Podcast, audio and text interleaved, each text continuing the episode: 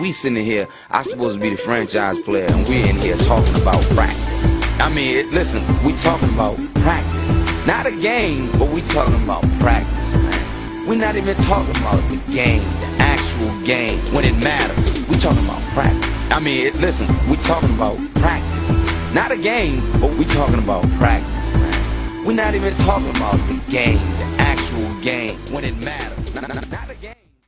Ciao a tutti, benvenuti a una puntata di We're Talking About. Questa volta a condurre di nuovo Carmine Skittle, ripresosi da un mal di gola allucinante. Torno a gestire un po' il gruppetto che oggi comprende tre dei mascalzoni di Bold Online. Innanzitutto Francesco Tonti, o Timo come volete chiamarlo. pericolosissimo. Pericolosissimo. Lorenzo Neri, bro, anche lui sempre da Bold Online. Ciao Lore. E il malconcio Magic, anche se oggi un po' più contento per la serie riaperta. Ciao Fabrizio. Ciao Faz, oggi respiro, diciamo che contento no ma respiro. Oggi non siamo solo noi quattro fancazzari, quindi avreste un motivo in più per seguirci, perché veramente ci vuole silenzio, nemmeno rullo di tamburi. Oggi abbiamo come ospite Federico Buffa. Pronto? Pronto Federico? Sono io? Sì, la voce è abbastanza riconoscibile. Allora, siamo i pazzi di Radio Play It, quelli che, l'hanno stre- Ok. che hanno stressato in maniera... Va bene, va bene, va bene, va bene, ci sta, ci sta tutto. Grazie mille. Con piacere. Di dove siete? e siamo sparsi un Sparsi. Quanta gente sta parlando, ascoltando contestualmente? Siamo in tre. Siamo- Esatto. No, In quattro tre- che tre. In tre posti diversi. In tre posti In quattro, diversi. po- in quattro posti diversi. In quattro posti diversi. Quindi bisogna fare una Sì. cosa ordinata, nel senso che... Sì, no, no, sia- siamo, siamo- siamo già eh, quasi esperti in materia. Ok, e il problema sono io, eh, non voi, sono io. Ma il so- problema. per, favore, per favore. Se, se il problema è No, lei, allora, che, che eh, cosa devo fare? Devo rispondere? Io rispondo a chiunque di voi quattro mi faccia tipo già la passo una domanda. Perfetto. Va benissimo. Sì. Perfetto. Ok, perfetto. Io sono quello più vecchio, vado c'è una trentina, ma praticamente sto male. Aspetta che aspetta un attimo. Oh, Federico, ehm, Eccomi. ti preannuncio che sono un, diciamo un ultra di San Antonio, un tifoso moderatamente pericoloso anche. Purtroppo la serie con Memphis, eh, hai visto da te che sta andando un po' a sud per San Antonio e se non è questa serie in cui usciranno, probabilmente la prossima arriva la mezzanotte. Mi puoi parlare un attimo della ricostruzione, così a grandi linee, e come hai visto Memphis? Tu sei così convinto che perdano questa serie? No, ma vedo segnali soprattutto in gara 4 che mi hanno preoccupato. Non so se è, diciamo che è Pop che fa il CIA, che ha, diciamo che li ha fatti, ha contribuito Cioè, a segnali preoccupanti ovviamente riguardano i primi 5-6 minuti del terzo quarto, Esatto, immagino. esatto, Cioè, per essere una squadra come San Antonio non ti aspetti mai che escano dall'intervallo lungo e vadano sotto da tutti i punti di vista, perché non ne salvo neanche uno, perché energia può perfettamente centrato, esatto. Mai Ed visti da... effettivamente è, è effettivamente la prima volta da tanti anni che si ha un'impressione di disorganizzazione a San Antonio che non si era mai percepita prima. Io credo che il coach abbia un po' perso il controllo della serie dopo essersi molto spaventato della prima, nel senso che è tutto l'anno che lui non è così convinto, ma non lo è mai interiormente, dell'idea di giocare col secondo lungo di movimento perché non è così convinto nel suo animo, questo ve lo posso dire proprio dall'interno. Lui non ha mai amato realmente nemmeno Robert Torri che gli ha fatto vincere vari titoli. Figuratevi adesso dove secondo lui i suoi alla posizione numero 4 o sono inesperti, o sono morbidi, o sono troppo vecchi, o tutte queste cose assieme.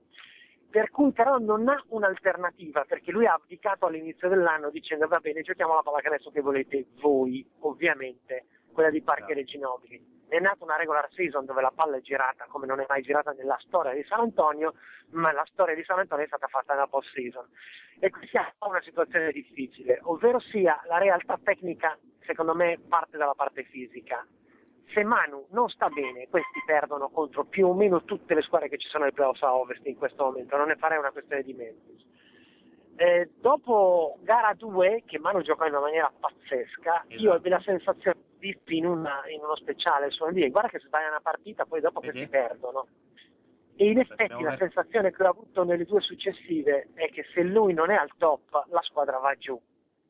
Che cosa determina il fatto che la squadra vada giù? Che ce l'ha sempre Mano Parker molto più di quello che secondo me la vuole in realtà, e non può, come avrebbe detto il maestro Giordani, esimersi, arrivare a sette perse in una partita per il playmaker di San Antonio è astorico, mi sembra. Sì, sì, Adesso siamo in un momento in cui io mi ho, beh, si va alla sesta, sono abbastanza convinto, e la sesta è una partita di nervi, e se, se per caso vincono la sesta, poi vincono la settima. Ehm, voi siete convinti che quindi Oklahoma li tiri fuori per un fatto, se erano energetici questi qua, figuratevi quegli altri che sono anche più forti. No, guarda Federico, Da- eh, guarda, nel senso io i famosi 5 minuti hai centrato perfettamente il punto, ma non avevo dubbio. Quei 5 minuti lì sono una serie di, ma- di mix dei segnali che mi hanno un po' spaventato, indipendentemente da chi viene dopo, che sarà più forte di me. Tutto lì. Sì, sì. No, ma eh, effettivamente i giocatori sono i primi che mi dicono che Manu è stato il primo a dire che cos'è che ci succede esattamente. Cioè, noi siamo sembrati una squadra inesperta, il che non è pensabile a San Antonio. Però la mia sensazione su questa squadra è che li ho visti per terra, contatti tante volte, rialzarsi e vincere il match. Non lo so, prima di darli per morti aspetterei. È la prima volta da tanti anni a questa parte che li vedi un po' disorganizzati, cioè un po' contro natura. Ma facevo il calcolo l'altro giorno, delle ultime 18 in trasferta ne ho perse 15 ai playoffs. Sì, sì. Cioè, vero. come dire, l'autunno del patriarca, inteso come Duncan, incide in questo momento. E la realtà è che a San Antonio di esso non si habla, io credo che il problema sia Duncan, detto sinceramente. Eh, mai, mai un po' calpestato il cuore, ma è anche vero. E cioè, calcolando che cosa ha dato, che cos'è, alla fine è ancora troppo dipendente da lui, nel senso che un altro lungo credibile al momento non ce l'hanno. Il rimbalzo che gli ha preso Gasolito è un rimbalzo che non- io non so se ho mai visto Duncan andare sotto a rimbalzo su quella palla lì così. Io mai. mai, mai neanche io, cioè, probabilmente neanche lui.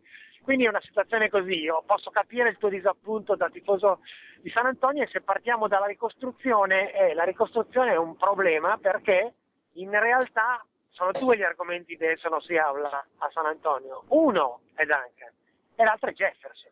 Il male assoluto. Cosa succede a Jefferson quando è iniziata la post-season non è chiaro. Siccome su Jefferson è stato fatto un congruo investimento, io eh, non lo so, penso che Buford e Popovic parleranno molto di che si fa con Jefferson, perché c'è stato un Jefferson fino all'inizio di aprile e ce n'è un altro adesso. dico vergognoso, sono cattivo. Dici, eh. No, no, perché probabilmente cioè, c'è qualche cosa che, che non quadra. È un giocatore, loro hanno fatto una roba che, come mi sono permesso di dire nella telecronaca, non odorava di Chanel numero 5 quest'estate. Però è stata fatta alla San Antonio, cioè era, nel- era contemplabile, è palese che secondo me aveva un accordo precedente che è vietatissimo, però prova a provarlo. E a questo punto però se gli è saltato quella- quella- quell'aspetto poi gliene saltano altri a livello di salari perché come al solito non possono scegliere alto. Io non mi stupirei che se dovessero fare una scelta rinunciano a qualcosa e fanno il cosiddetto move up, cioè vanno a prendere un giocatore finalmente nei primi 5-6, ovvero sia un giocatore che loro pensano di poter costruire prendendoselo ad alto livello. Se c'è uno che piace a Popovic dei potenziali 7-8 primi sceglibili quest'anno, secondo me fanno un tentativo per andarlo a prendere scambiando contratto per scelta. Me lo auguro. Vede, ti ringrazio, Anch'io. passo la linea a Carmine. Ok, Vai tu, Faz. Sì, vado io. Vai, vai. Federico, io sono un tifoso invece Magic, sono quello geograficamente più vicino a te perché sono di Monza. Allora, ho una domanda su Stan Van Gundy, che è la mia croce delizia da qualche anno. Com'è possibile Ti che capisco. uno... Eh, grazie. Com'è possibile che uno famoso per la propria versatilità si arrivava a Shaq che lo chiamava Master of Panic, non solo per le reazioni in panchina, ma anche per la d'utilità tattica, dal mio punto di vista. E che alcuni ancora inseriscono un po' nel, nel GOT degli allenatori NBA in attività perché è ritenuto un top 10, qualcuno esagera anche un po' di più. Debba trovarsi sotto 3 a 1 prima di rendersi conto che bisogna cambiare qualcosa. Cioè si è fatto umiliare da Larry Drew per quattro partite che è uno che è, è capitato lì quasi per caso perché non doveva essere quell'allenatore lì, solo che poi vabbè mancavano i soldi a Atlanta e tutto il resto. Certo, certo. Eh, perché ah, sono andati così insistentemente da Howard? Cioè, è perché già lui prima di questo, di questo slump al tiro aveva poca fiducia negli esterni? Perché magari Otis Smith voleva valorizzare Howard? Perché lo Star Power NBA prevede che si debba andare dalla stella? Insomma, io non me la spiego. Aiuto, grazie. Eh, secondo me gira tanto su questo punto, ovvero Mm. sia, io credo che lui non vo- allora ti, ti- dico ti racconto una cosa un po' particolare Mhm. che veramente non l'ho mai raccontato. Vai. Quando noi senta- nel periodo in cui eh, noi dobbiamo entrare in telecronaca è il momento in cui noi possiamo sentire, mentre noi praticamente non sentiamo la telecronaca americana, ma sentiamo il fuori Sì. onda. Sì. ed era la prima partita che stavamo trasmettendo, quindi era proprio la- l'esordio dei playoffs, che credo fosse Sila Miami, Miami Sila. E c'è il fuori onda sotto del fratello di Van Gundy, Ah, che mi sembra connesso per certi versi. abbastanza. E lui dice, e lui dice, ecco, hai visto? L'abbiamo presa nel culo, perché parla solidalmente. sì. abbiamo preso quelli sbagliati per noi. Perché abbiamo, andiamo sotto sulle guardie con loro. Perché Eh, loro abbastanza. hanno preso i giocatori che non dovevano mai prendere in un'ottica di una serie con noi, ovvero sia Iris. Questa è una cosa che io penso tantissimo. E ieri ho chiesto a Flavio Sì. di fare quella macchiettina proprio per questo. Ovvero sia, hanno uno che ci mette pressione addosso, hanno uno che ci mette in difficoltà sui pick and roll centrali su cui tante volte noi invece abbiamo crocifisso Atlanta l'anno scorso Ah, e noi su guard play andiamo sotto lì io non, lui dice sia dalla la loro metà campo che nella nostra perché dobbiamo raddoppiare di più rispetto all'anno scorso. Letterale è questo. Quello che Jeff Gundy sta dicendo a Mark Jackson fuori onda detto in maniera Sì, sì. proprio così eh, con un po', un po' sostenuto Chiaro. quasi volgare. Vedo la prima parte e dico veramente.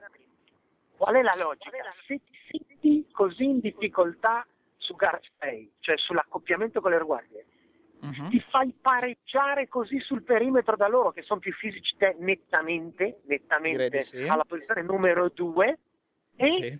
fai fare Howard alla partita da MVP perché deve giocare per forza mostrando che è lui l'MVP e butti via quella che è la chiave, cioè la prima interna, perché poi alla fine, Infatti. secondo me, se non avessero perso quella, finisce alla fetta, che hanno, sono 3 a 2 per loro adesso e la pressione è tutta sugli altri. Sì, Io non sì. ho mai capito gara 1. Gara 1 proprio non ci ho capito niente. Cioè perché devi accontentare Howard e fargli fare la partita da 40 e passa, scritta proprio facile, Sì. con loro felicissima di fargli da fare, per dire guardate che siete ancora in tempo a votarlo come MVP e butti via così Vero, la serie. vero. Sì. È una roba che mi ha lasciato allibito, No. allibito. Adesso devi andare a vincere la battaglia di Atlanta, siamo agli minuti finali della partita e devi fermare Joe Johnson e comunque loro eh, hanno due o tre situazioni che preferiscono e in più non credo che lui abbia scelto di richiamare Turkoglu, questa è un'operazione di Otis Smith, Turkoglu Sì. Nelson, io continuo a avere dubbi che credo che fossero quelli che avevano loro quando hanno deciso di far andare via il turco. In più Otis Sì, Smith sì. si è fatto convincere da Arenas, che in fondo lui aveva scelto così, che era ancora un giocatore che poteva cambiargli qualcosa a questo livello e io sinceramente penso che fisicamente non sia in grado, obiettivamente.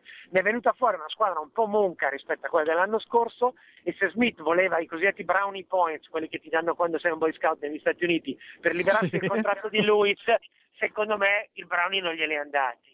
Ok, ti ringrazio. Non so se essere sollevato È del fatto di non essere l'unico, l'unico a non aver capito o terrorizzato per il fatto che, che è inspiegabile. Beh, però, eh, però volevo raccontarti questa qua di Jeff Van Gundy fuori onda. Grazie mille. Ti faccio anche una domanda Ciao. B. In quale percentuale i problemi di Howard con i falli tecnici dipendono da Van Gundy che strilla, sbraita, piange, frigna ed è un po' teatrale?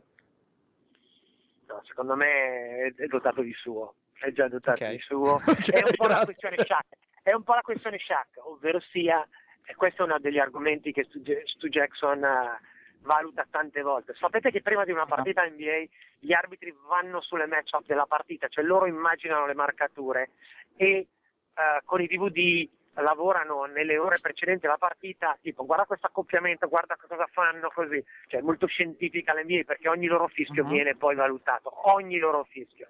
Secondo me su Howard è una situazione simile a quella dello Shaq del 2002, ovvero sia se tu quanto, gli conce- quanto concede la difesa contro di lui e lui dice guardate che il fatto che io sia strutturato così non significa che loro possono fare questo.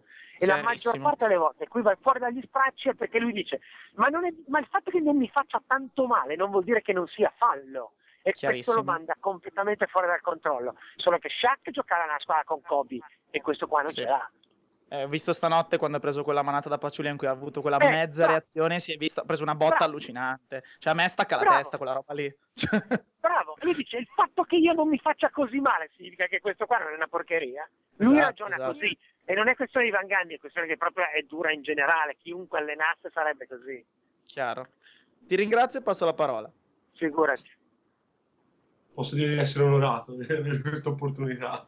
Allora, qui abbiamo un tifoso hit un pochino dubbioso sul fatto della, delle possibilità di anello di questa squadra, anche se vedendo come stanno un pochino inteccando i Lakers e anche, sì. non, non, po- non, voglio dire Boston perché è la prossima che ci tocca, però qui il passo per arrivare alla grande squadra è ancora lungo o mi sbaglio? Eh, mi sa di sì.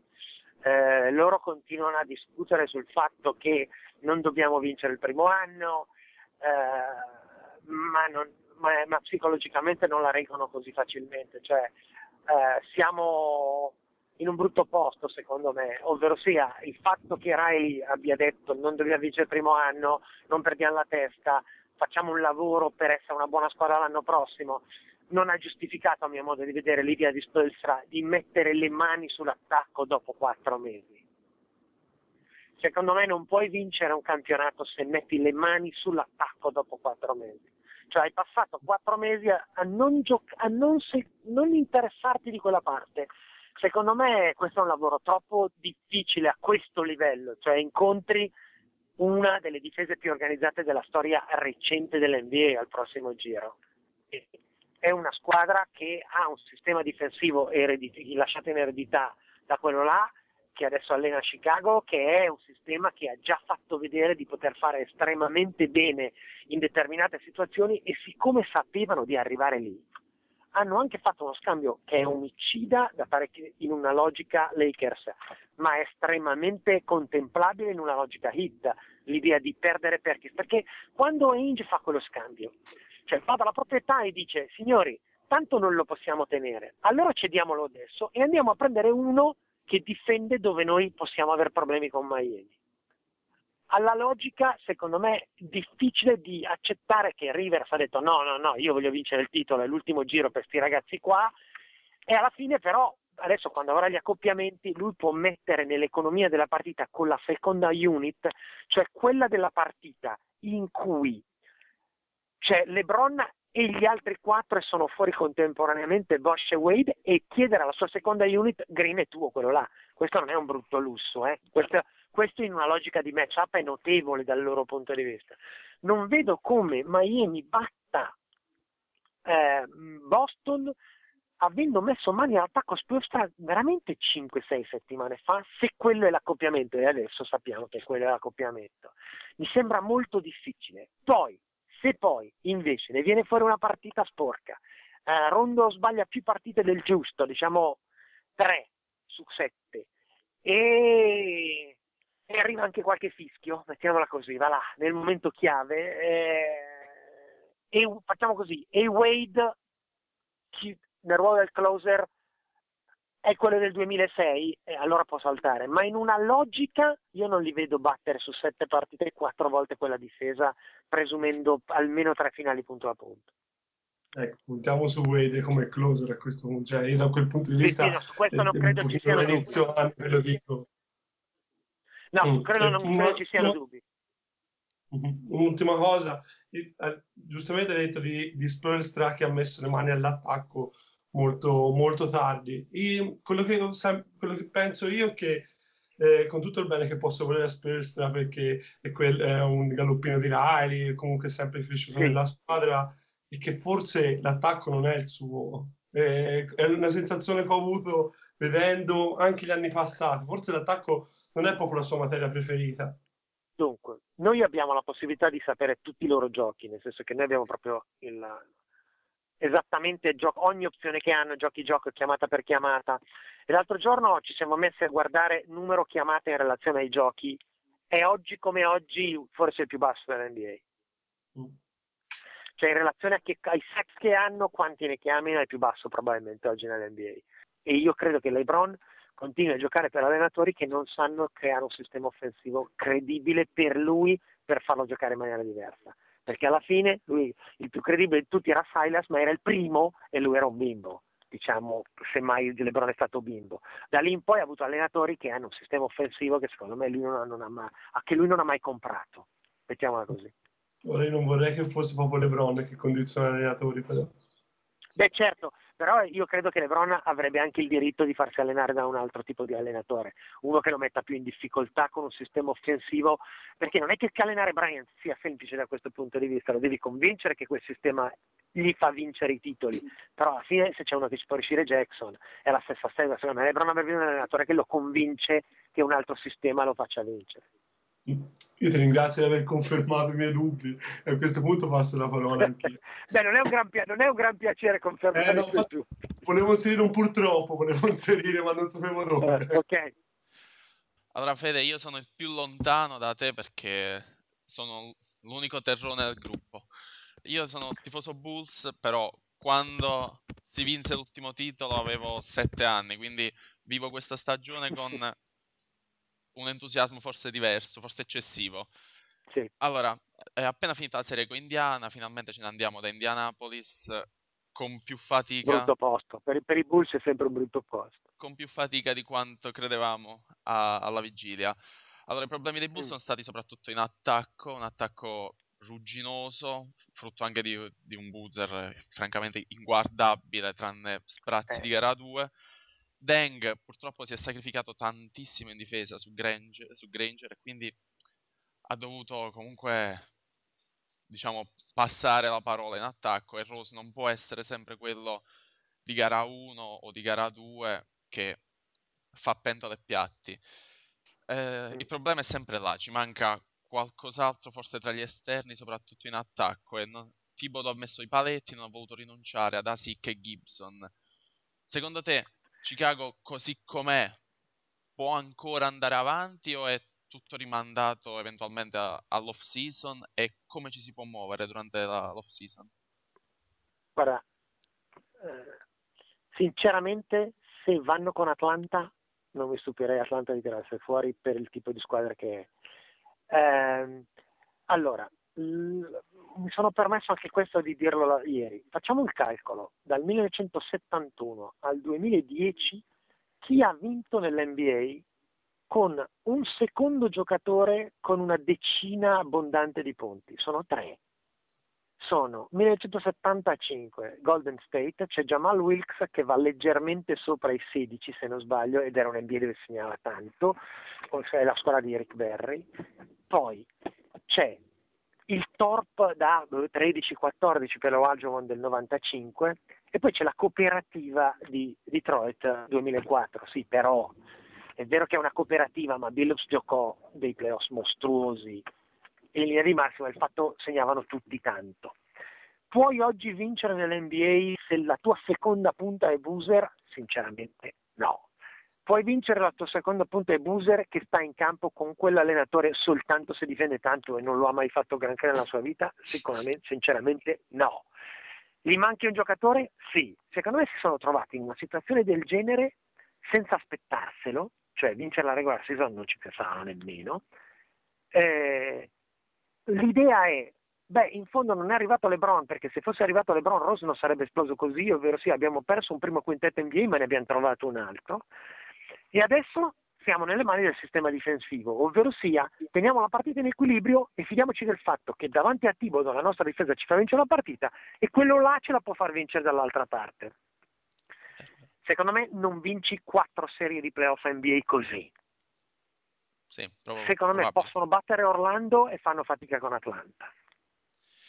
E riguardo a- ad eventuali movimenti da poter fare durante la pausa, quindi magari si parla sempre del fatto che Sai, JR... loro, loro, loro sono convinti, sì, loro sai, eh, una volta che si sei esposto così con Busari Noah, che cosa fai? È un po' difficile a livello salariale muoversi lì. Se non toccano nessuno dei due, io Noah non lo toccano mai, eh, non vedo la possibilità per loro di allargarsi più di tanto da questo punto di vista. Chiaramente, a mio modo di vedere, senza voler essere blasfemi, però con- manca chiaramente un 2-3 come quello che avevano quello che adesso gioca l'Atlanta. Questa squadra con Eric probabilmente se la giocava un- probabilmente fino in fondo. Va bene, io allora ringrazio anche io. Eh, Faz, fai tu No, ma tu cosa ne pensi? Cioè, cosa ne pensi? No, io dico che cioè, il problema del 2 si rincorre da, da tutta la stagione. Cioè, io ho seguito, ho visto Sì. pro- tutte le partite e oggettivamente Sì. essere arrivati primi non solo a est, ma da- in tutta la Lega con Bogans in quintetto è stata una cosa che nessuno si aspettava. Cioè, alla vigilia tutti davano i Bulls come quarta forza est, o terza. Sì. E io non sono pessimista proprio al massimo, però magari pecco, diciamo, mo- Cioè che tu dici che battono Orlando-Atlanta, la vincente di Orlando-Atlanta la battono io, io e poi che... se arrivi fino lì poi è tutta da giocare Eh sì. emotivamente, calcolando il sistema difensivo che hanno. Ecco, esattamente, io no- no- Cioè, se specialmente se Thibodeau dovesse allenare contro Boston, tu dici?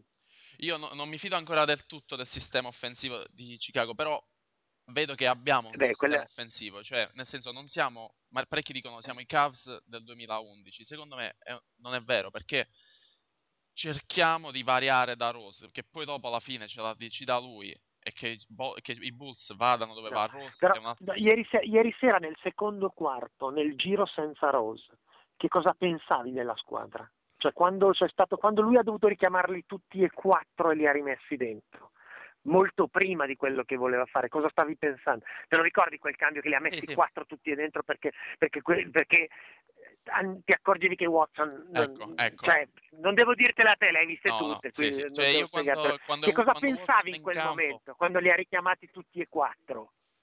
che tolto Corver secondo me non abbiamo una panchina per puntare in alto cioè, Eh, anch'io penso a- la stessa cosa. abbiamo molti giocatori che fanno la differenza dietro però dalla panchina spesso ci vuole chi faccia la differenza davanti Esatto. Non ho dubbi, non ho dubbi, questa squadra avrebbe bisogno di uno alla Crawford dalla panchina, quei Sì. giocatori lì, cioè un altro attaccante che Ecco. possa permettere di avere la squadra e questo non c'è.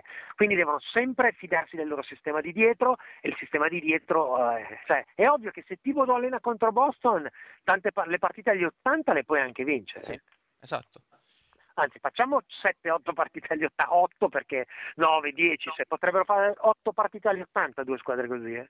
sì sì ma sicuramente anche, anche in gara 1 quando eravamo comunque sotto di 10 a 3 minuti dalla fine Sì. sen- si sentiva comunque che Chicago avrebbe potuto riaccapparla perché erano Sì, sì, sì. punteggi che a Chicago competevano. Eh, Sì. eh, è più strana gara 5 con Chicago che fa 116 punti o quanti ne ha fatti. Sì, sì, sì, beh, cioè, vabbè, però è, è finita Sì. dopo 5 Goleata. minuti del terzo quarto, e che poi dopo non ha più, esatto, la goleata non, non fa effetto. Io non lo so, sono d'accordo con te, secondo me non c'è la panchina in attacco per vincere nelle partite di vertice. Per, a livello di energia e di pancia, secondo me fanno la finale con, con Miami. Però, però bisogna anche ragionare sul, sul basket NBA e non fidarsi della pancia e quindi insomma è un po' complessa. Eh. Vabbè, vai su Faz. Sì, io ho una piccola curiosità.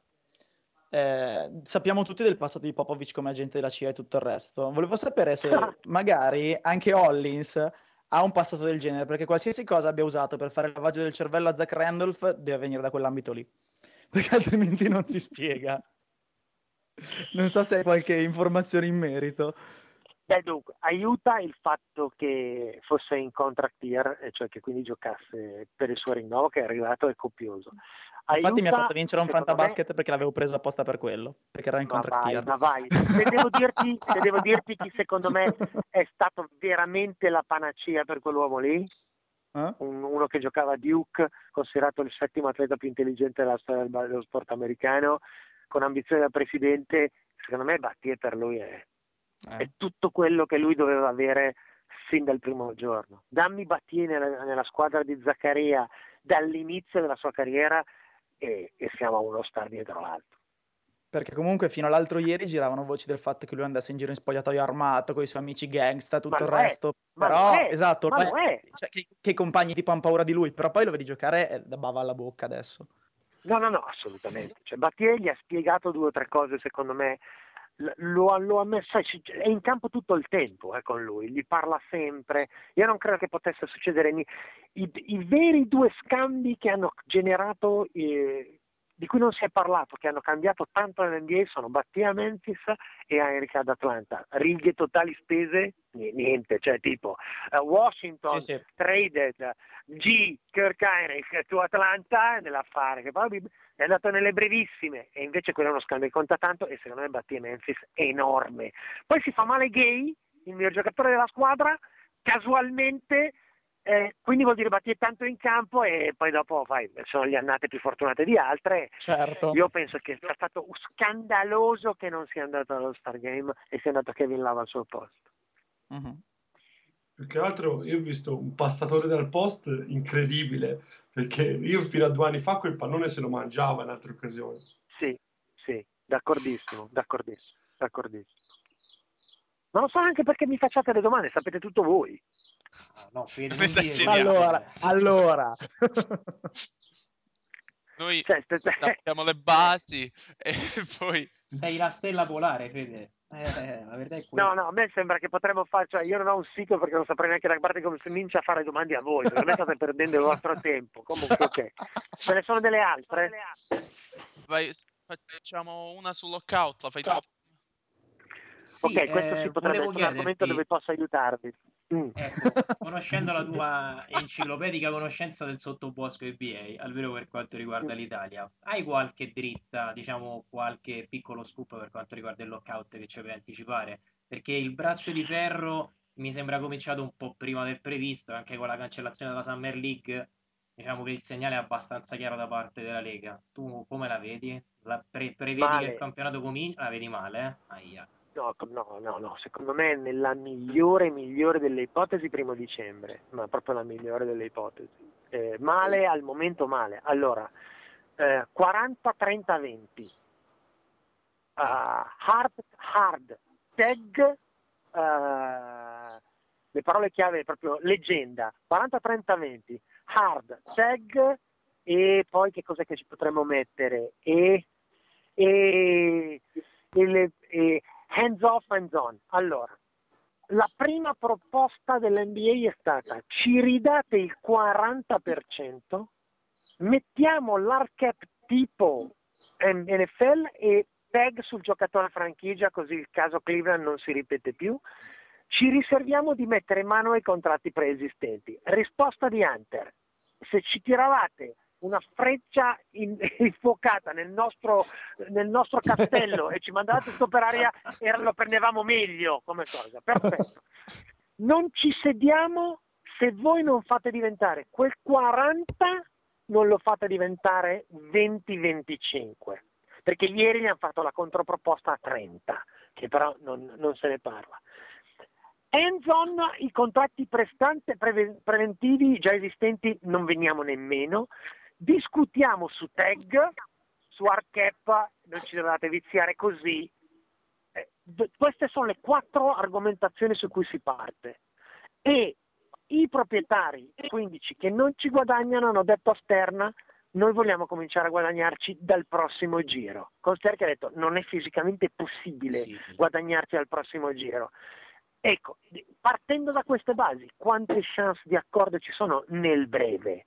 C'è solo una tecnica di logoramento e la tecnica di logoramento va verso l'associazione giocatori, ovvero sia ragazzi poi la vostra base fra un po' comincia a dirvi noi però vogliamo giocare perché ho quattro figli a mantenere che non certo, vedo nemmeno e così via è il solito perché oggi sì, non c'è la trattativa oggi non c'è la trattativa cioè 40 30 20 end zone e off hard e tag non si può neanche cominciare su queste basi.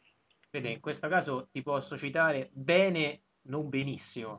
Eh, Era una vita No, siamo messi male, siamo male e malissimo, no, e siamo lontanissimi. Quindi la gente dell'NBA dice nella migliore delle ipotesi primo dicembre, ma questo se abbiamo trovato l'accordo realmente, eh, al- perché è classico, se non hai chiuso per settembre non si inizia il campionato all'epoca giusta.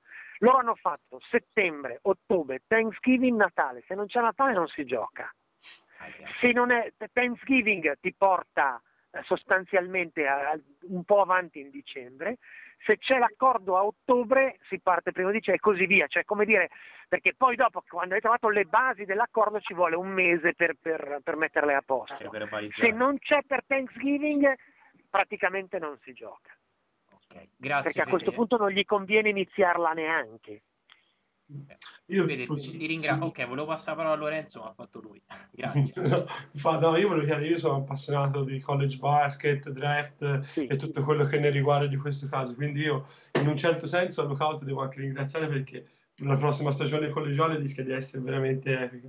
Ma eh, c'è veramente rischi per chi deve andare al draft con Lookout eh, che sta per arrivare a questo punto? Cioè, il rischio c'è davvero? Hanno fatto male a tornare alcune delle stelle che ci dovevano essere quest'anno oppure eh, è la scelta sbagliata? Non, non- non mi riesce ancora a capire da questo punto di vista. Cioè che dovevi andare nell'NBA appena avevi la possibilità, questo è il senso? Mhm, esattamente. Invece Sono perfettamente d'accordo con te. Secondo me chi non lo ha fatto si pentirà amaramente. Primo per il contratto che incontrerà quando arriverà.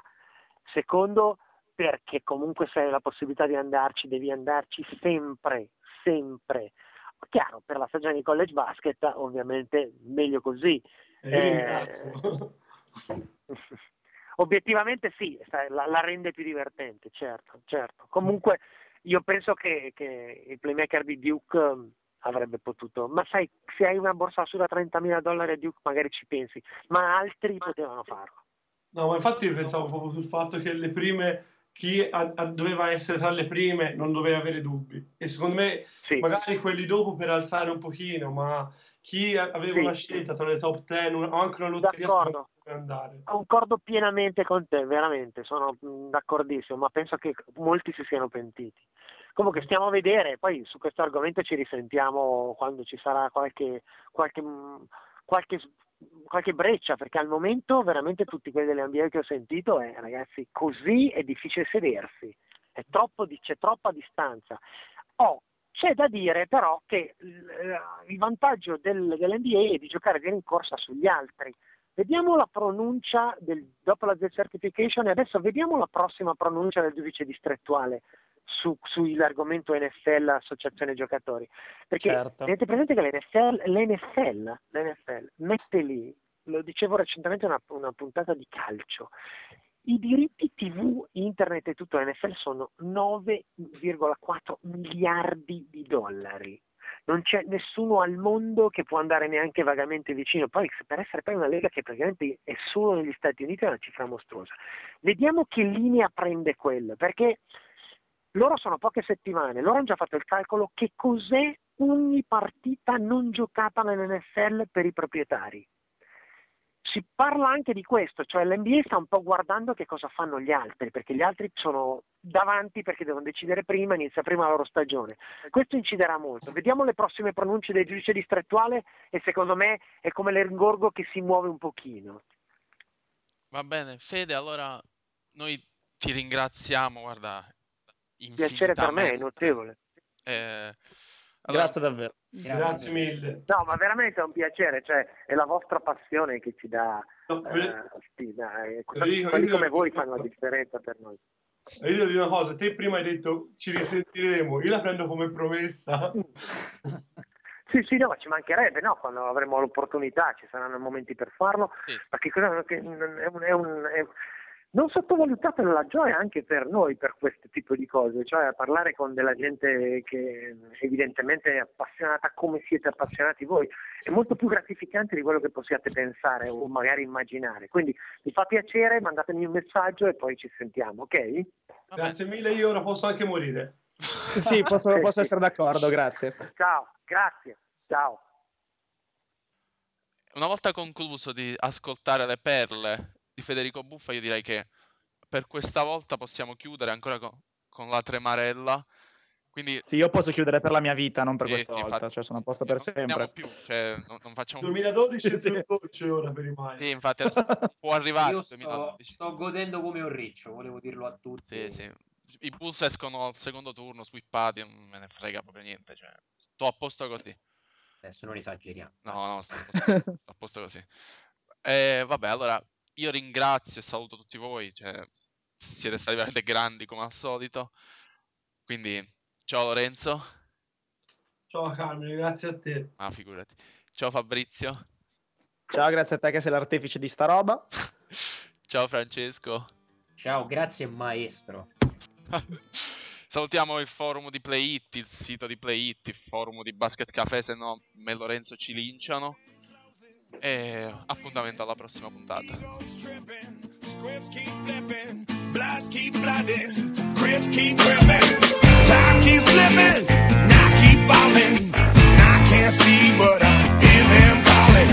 Ballin', ballin',